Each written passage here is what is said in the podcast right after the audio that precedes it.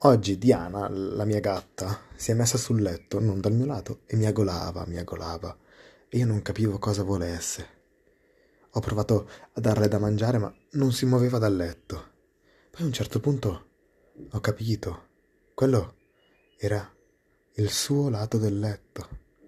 Allora le ho parlato e le ho detto, sì Diana, siamo soli. Siamo solo io e te. E saremo soli per un po' ma tu ricordati di lei. Io lo farò sicuramente. Ora Diana cambieranno tante cose. La mattina non sentirai più cantare e non sentirai più ridere perché chi canta lo fa male. Non vedrai più arrivare in pausa pranzo una persona che urla Cazzo merda, ho scordato il pranzo anche oggi. Non sentirai la porta aprirsi con un sonoro Diana, ti sono mancata, vero? Non sentirai la notte rumori fastidiosi ma divertenti, non vedrai vestiti sparsi per la casa, non sentirai nessuno piangere per Tom e Jerry perché Cristo Dio quanto stiamo invecchiando. E soprattutto, Diana, non sentirai ridere, urlare, fare l'amore. O almeno non lo sentirai come lo sentivi prima.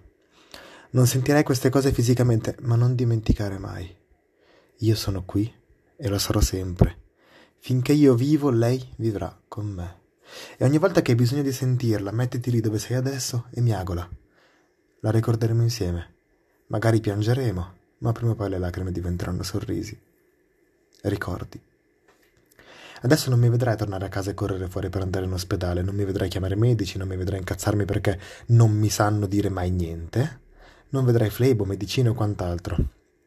Ora è tutto finito. Ma per favore non dimenticare. Io non lo farò. Detto questo, Diana mi ha guardato come a dire non dimenticherò. Io sono lei. Si è avvicinata a me, mi ha guardato e mi ha leccato la mano.